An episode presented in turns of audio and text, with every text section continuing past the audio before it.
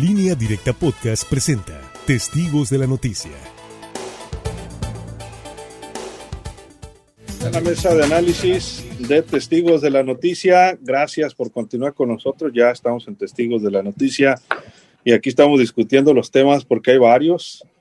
Decíamos de los aceleres políticos del fin de semana, el llamado que les hicieron. Bueno, de eso vamos a estar hablando en la semana. Seguramente habrá mucho más que hablar.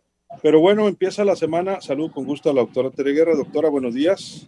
Buenos días. A Francisco Arismendi. Francisco, muy buenos días. Muy buenos días, Sinaloa. A Javier Cabrera. Javier, muy buenos días. Muy buenos días al auditorio. Empieza la semana con alta expectativa porque será la semana de la, del inicio de la discusión y análisis del presupuesto. Eh, un presupuesto que, pues ya sabemos, eh, tendrá que sufrir modificaciones a propósito de lo que se está viviendo en México con la pandemia y todas las afectaciones que hay a diversos sectores. Hay mucha expectativa, Javier, de cuál será la propuesta de la Secretaría de Hacienda y del secretario Arturo Herrera, que ha estado a piedra y lodo en los últimos días, incluso ha dejado de recibir a personas que solicitan audiencias, hay cola de gobernadores, por cierto, eh, porque pues están en esa culminación de, de las propuestas del presupuesto de ingresos, que sabemos que se presenta primero. En nuestro país dicen que no va a haber nuevos impuestos, y por supuesto eh, del presupuesto de egresos, de lo cual están pendientes pues en todo el país para ver cómo es que vendrán eh, justamente eh, los recursos y cómo se canalizarán en 2021. Javier Cabrera. Mira, las proyecciones que se están haciendo y por las declaraciones del secretario de Hacienda y del propio Andrés Manuel López Obrador es que va a ser un presupuesto demasiado austero, con muchas complicaciones económicas, están haciendo cálculos de en qué nivel se les ha caído los ingresos federales a través de los impuestos y también cuál es la proyección para el 2021. No es muy halagador lo que se está viendo con la caída de los empleos, la caída de las inversiones y las críticas también que se han vertido contra el gobierno federal porque no ha hecho inversiones importantes para reactivar la economía. Este tema de la pandemia sin duda ha pegado a todo el mundo y a México le ha pegado bastante fuerte. Según el INEGI, el número de desocupados en el país a raíz de la pandemia ya llega a 13 millones de personas. Habrá que decir que la mayoría de estas personas son personas que están en la economía informal, lo cual no tiene un gran impacto en cuanto al, al pago de cuotas del Seguro Social y del ISTE, pero sí de la derrama económica que esta genera, que son miles de millones de pesos.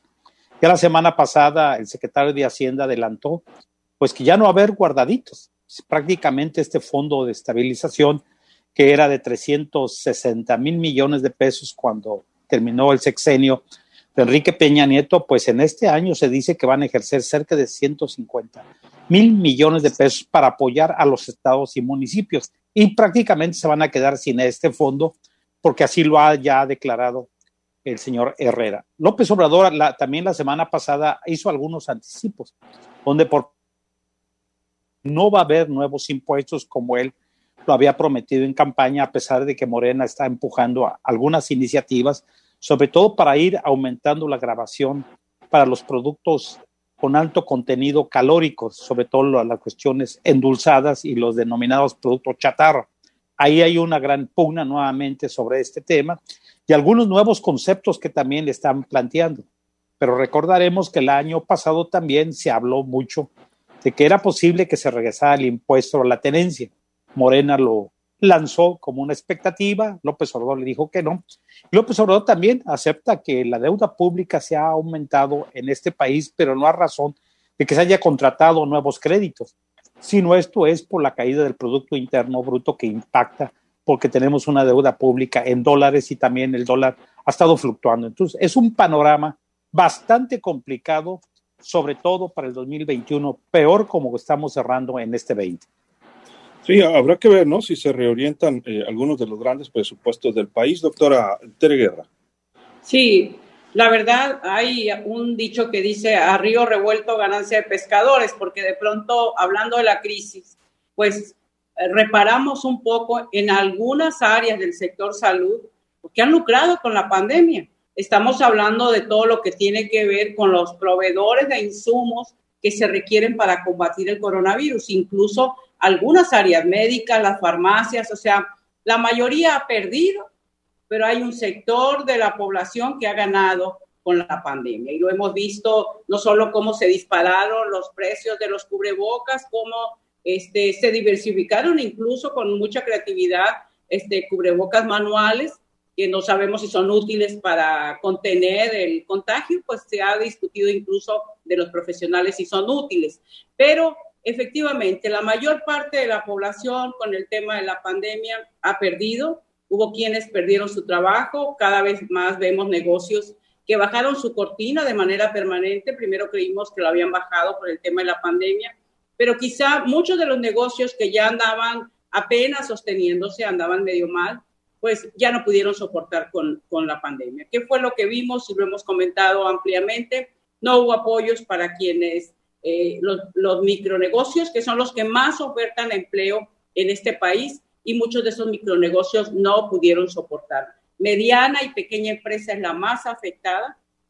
Ha habido, eh, ahorita lo comentaba Javier Cabrera, el impacto de la pérdida del empleo informal es muy alta quizá no en el tema de cuotas del Seguro Social ni cuotas de Infonavit, pero sí eh, la mayoría de la población está en el empleo informal y hay mucha gente que no ha podido recuperar sus ingresos, incluso ni siquiera son considerados como empleados, pero todas aquellas personas que ayudaban en los supermercados, adultos mayores, que vivían de las aportaciones que le daban los consumidores, pues no los vemos por ahí. Y hay una serie de sectores que también lo hemos comentado, músicos, este, meseros que no han podido tener el ingreso que venían teniendo en años anteriores. El 2021 pinta bastante complicado, muchas veces la gente pues oye hablar del tema de la macroeconomía, en la macroeconomía los números no cuadran, se ven mal, el propio gobierno federal a través del secretario de Hacienda ha reconocido que tendrá que mandar un presupuesto muy austero, significa que los recursos hacia los ayuntamientos y los estados que van a llegar son menos, si 2020 fue difícil, el 2021 se proyecta más complicado. Esto tiene impacto en la microeconomía porque muchas veces pues es esa obra que genera el municipio o esa obra que genera el Estado lo que dinamiza en un momento dado la economía. No se ve que esto vaya a suceder el, el 2021. Hay muchos proveedores que no les han pagado a los municipios y los del Estado o seguirá cargando con la deuda. Creo que el tema de inversión pública muchas veces para ciertas obras no va a llegar. Entonces sí se proyecta un escenario complicado, la verdad, y hasta dónde se podrán recuperar esos empleos que se perdieron. Los pronósticos son que 2021 no podrá recuperar lo que teníamos en 2019, sino que por allá en 2022 quizá habrá una recuperación. O sea, en el tema de la pandemia se han perdido muchas vidas, lamentablemente, mucha gente enferma, mucha gente ha gastado y también económicamente hay muchas pérdidas. Francisco, tu punto de vista. El subsecretario de Hacienda, Gabriel Llorio, adelantó en sus redes de que no va a haber nuevos impuestos, pero sí advirtió pues que va, va a incrementarse el porcentaje que se aplica a la inflación. Es decir, no va a haber, pero sí va a haber. Eh, mañana martes, eh, la Secretaría de Hacienda tiene que hacer llegar el paquete económico este, a la Cámara Federal, a la Cámara de Diputados. Tienen hasta octubre 20 la Cámara de Diputados para analizar, discutir y dar una, una resolución que pasa al Senado.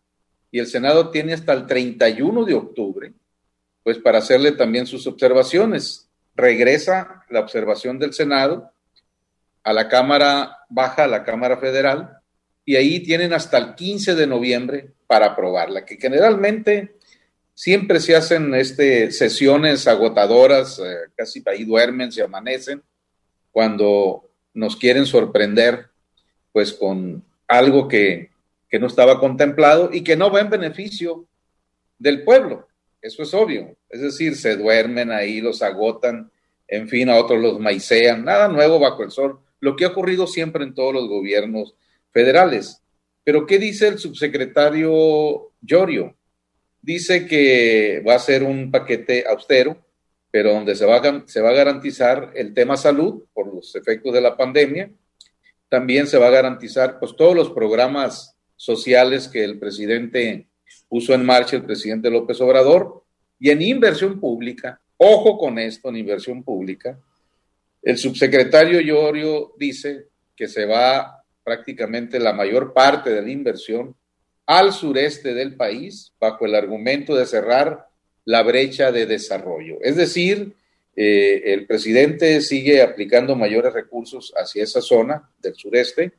Eh, según el presidente ha dicho, que fue una zona que estuvo sin atenderse en inversión pública durante varios sexenios y que pues ahora intentan, cuando menos, según el Ejecutivo Federal, pues cerrar esa brecha y a ver si se empareja un poco con el desarrollo restante del país. La pregunta es entonces, ¿y todo lo que se había desarrollado fuera del sureste, eh, cómo le van a dar mantenimiento? ¿Cómo van a solucionar? Porque las ciudades crecen, eh, la demanda de servicios públicos crecen. Es decir, es un panorama bastante eh, oscuro el que se espera para el 2021 para la mayoría de los estados y ya ni se diga de los ayuntamientos. La pregunta concreta es, ¿por qué si el panorama es tan sombrío, por qué se están dando con todo? No únicamente en el resto del país, ya aquí en Sinaloa se están dando con todo, buscando ser candidatos o candidatas al gobierno de Sinaloa y a las alcaldías. Es decir, si no va a haber dinero, ¿por qué se pelean por el hueso? Algo de quedar. Eh, Javier, antes de ir a la pausa, sin duda algo hay que dar, pero sí es un año bastante complicado lo que se ve para el 2021. Si este año 2020 se va a cerrar con graves problemas financieros para todas las entidades federativas y municipios, solamente en el primer, el primer semestre de este año, la Secretaría de Hacienda notificó que se le cayeron, se le cayeron los ingresos en un monto de 168 mil millones de pesos por concepto del impuesto al valor agregado, por el ICR y sobre todo por las exportaciones los mayores ingresos que dejaron de percibir, percibir son cuestiones petroleras, pero también con la cuestión del impuesto al valor agregado, el IVA. ¿Esto qué quiere decir? Que los, el consumo se ha desplomado bastante fuerte y es comprensible con el aislamiento y el problema económico que esto ha traído, el problema de la pandemia. El problema es que en base a ello, esto está mandando un mensaje muy negativo que en el 2021 va a haber mucho más recortes en muchos programas y habrá que ver qué va a pasar con la agricultura y qué va a pasar con la pesca. Si estamos viendo graves problemas en estos momentos que no hay presupuesto, sobre todo para el tema del combustible y otros programas sociales, bueno, pues para el 2021 yo creo que prácticamente esto va a ser casi imposible que vaya a haber apoyo para muchos sectores si se ve un año bastante complicado. Pues vamos a esperar qué dice el paquete económico y en cuánto vienen recortados y en qué renglones vienen recortados sobre todo para la cuestión de inversión que se requiere para reactivar la economía. Así es. Vamos a una pausa, doctora. Regresamos con usted, con Francisco, con Javier. Y en el corte seguimos platicando en línea directa a televisión. Volvemos.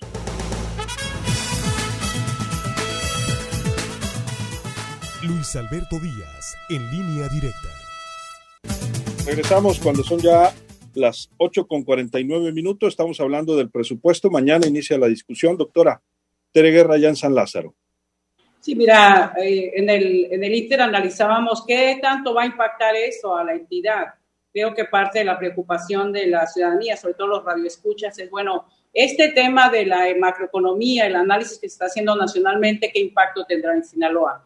Yo creo que va a tener eh, un impacto fuerte. Hay que recordar que Sinaloa es una de las pocas entidades que el Producto Interno Bruto se alimenta en un, un 18% y hasta un casi un 20% de las actividades primarias. Es de las entidades que mantiene esta característica.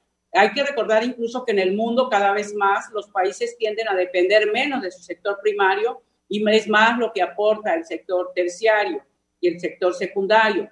Sector primario se ubican todo lo que tiene que ver con las actividades de la agricultura y de la pesca, de la ganadería.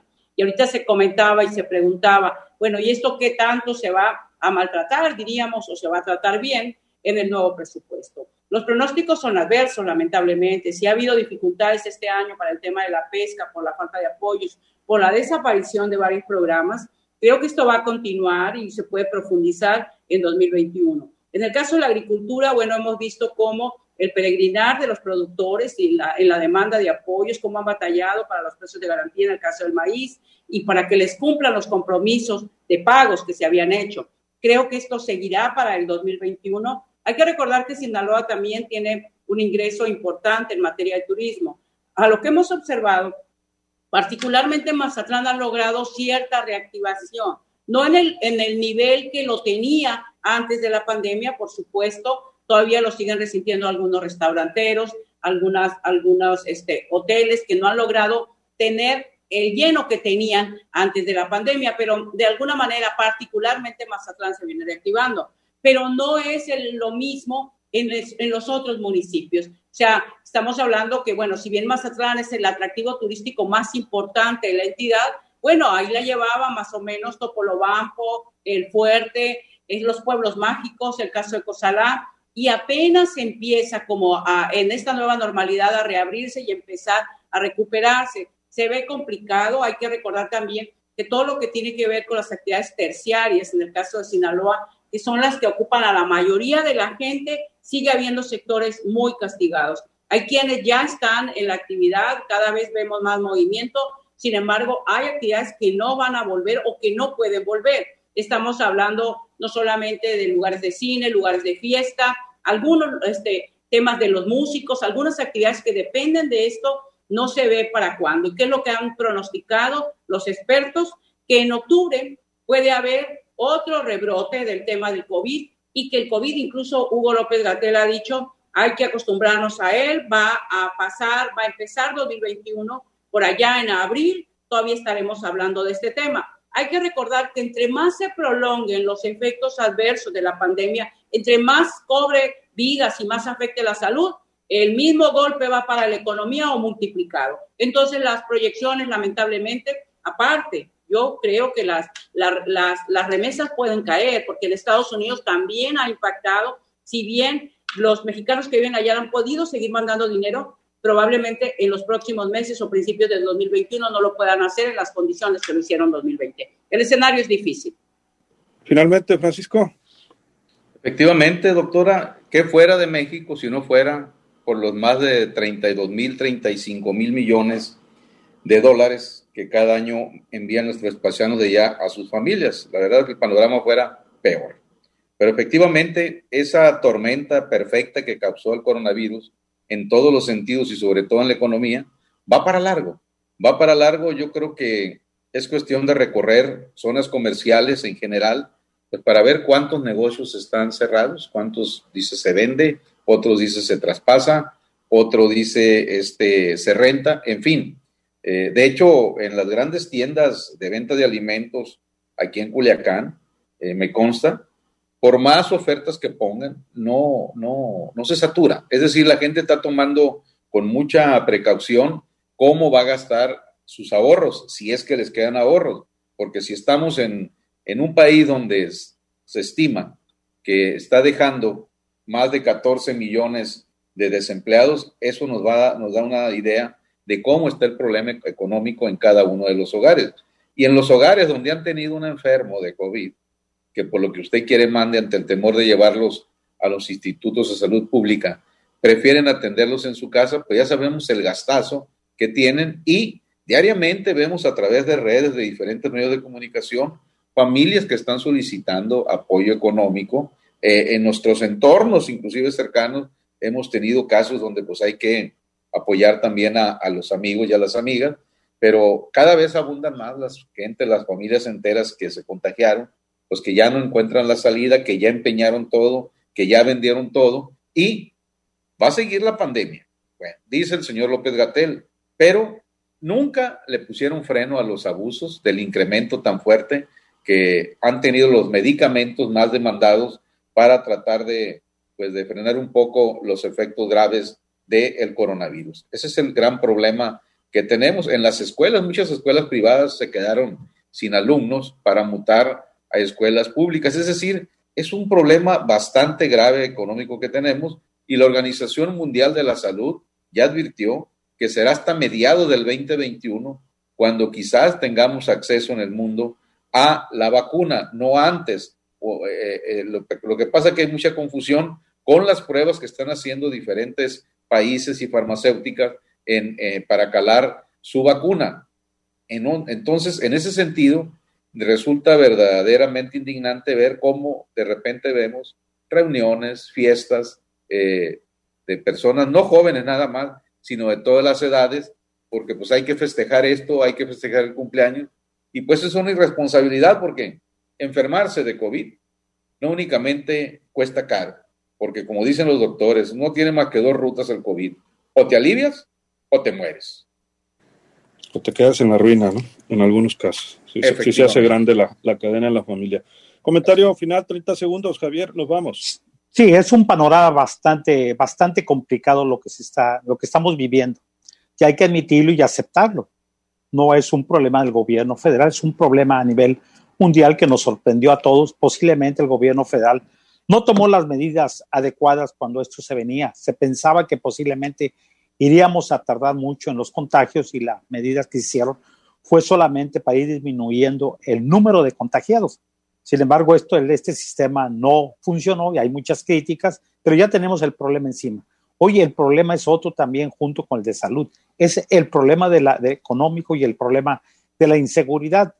Pero en el problema económico lo que estamos viendo es que para el 2021 va a ser muy complicado para el gobierno federal y para las entidades federativas poder responder a todas las necesidades que tiene. Y lo estamos viendo continuamente como hay manifestaciones de varios sectores porque no les cubren salarios, algún tipo de prestaciones, pero es que la caída de los recursos es bastante alto a pesar de que hay un fondo de compensación, pero que no va a cubrir totalmente los recursos económicos que han dejado de percibir. Pues muy buenos días al auditorio. Así es, Javier. Muchas gracias. Buenos días. 30 segundos, doctora. Nos vamos. Sí, en el tema de la pandemia, Francisco, sí hay otro punto intermedio. Hay gente que se recupera y queda con secuelas y ya nos lo decía el otro día el doctor, y esta gente tiene que seguir gastando. ¿Qué es lo que ha pasado? Lamentablemente, yo creo que en el área de salud, a quienes sí les ha ido bien es algunas áreas del sector privado de salud. Hemos visto, por ejemplo, cómo el tema del oxígeno se multiplicó el precio, hubo quienes han lucrado con esto, compraron las máquinas generadoras de oxígeno. Entonces, hay gente que a pesar de que ya se recuperó, pues tiene que estar en control médico y lamentablemente muchos no lo están haciendo en el área de la, de la seguridad social, en la salud pública, sino en el sector privado. Hay que decir algo, en época de crisis lo que más recomiendan los expertos es sea moderado con su gasto. Estamos en la recta final, diríamos, del 2020, ha sido un mal año. Eh, si usted todavía le queda un poco, guárdelo. La verdad, los pronósticos para el 2021, pero mucha gente que nos escucha decir no tenemos nada nada podemos guardar porque ya nos quedamos sin ingresos. Así es, gracias doctora. Buenos días. Buenos días. 30 segundos, Francisco, nos vamos. Efectivamente, doctora, me ganaste ese, ese seguimiento a mi comentario. Las secuelas que le quedan a la gente que pues tienen que seguir bajo control médico y pues eh, las consultas en los, hospitales privados cuestan, pero si van a, a los hospitales de salud pública, pues ahí las medicinas las tienen que pagar el paciente. En todo esto hemos tenido los llamados héroes o heroínas del ejército blanco, en general, tanto en la salud pública como en los hospitales. Pero algunos empresarios, dueños de hospitales privados, verdaderamente han abusado y siguen abusando con los costos ahí por atender a alguien que llegue con problemas de coronavirus. Si bien es cierto que afortunadamente la mayoría de nuestros doctores, de nuestras doctoras, son gente muy profesionales y con mucha ética. También ya trasciende entre la comunidad médica y no comunidad médica en general. Algunos doctores, sobre todo del sexo masculino, pues que están emergiendo como verdaderos gángster, ¿no? De, de, explotar, de sacarle lo último a los pacientes a costa de lo que sea. Entonces, hay bastantes eh, comentarios sobre esa clase de especialistas que no se han tentado el alma, pues para exprimir a las personas, no les importa a ellos bajo qué condición llegan, les hacen un cuentón, pues que la persona que ve enferma de, de covirus, cuando oye cuánto le van a cobrar diariamente y cuánto va a pagar, pues nunca se alinea. Así están las cosas. Francisco, muchas gracias. Buenos días, Sinaloa. Así nos vamos a despedir. Seguiremos, eh, por supuesto, discutiendo de este tema. Quiero agradecerle el favor de su atención a todos ustedes. Nos piden felicitaciones para Jorge Luis Gutiérrez Leal, está cumpliendo años en el poblado 3 de mayo en Guasave, de parte de su cuñado y de la familia Cervantes Quiñones. A Jorge Luis Gutiérrez Leal, muchas felicidades. Soy Luis Alberto Díaz, que la pase de lo mejor. Acabas de escuchar Testigos de la Noticia, en línea directa podcast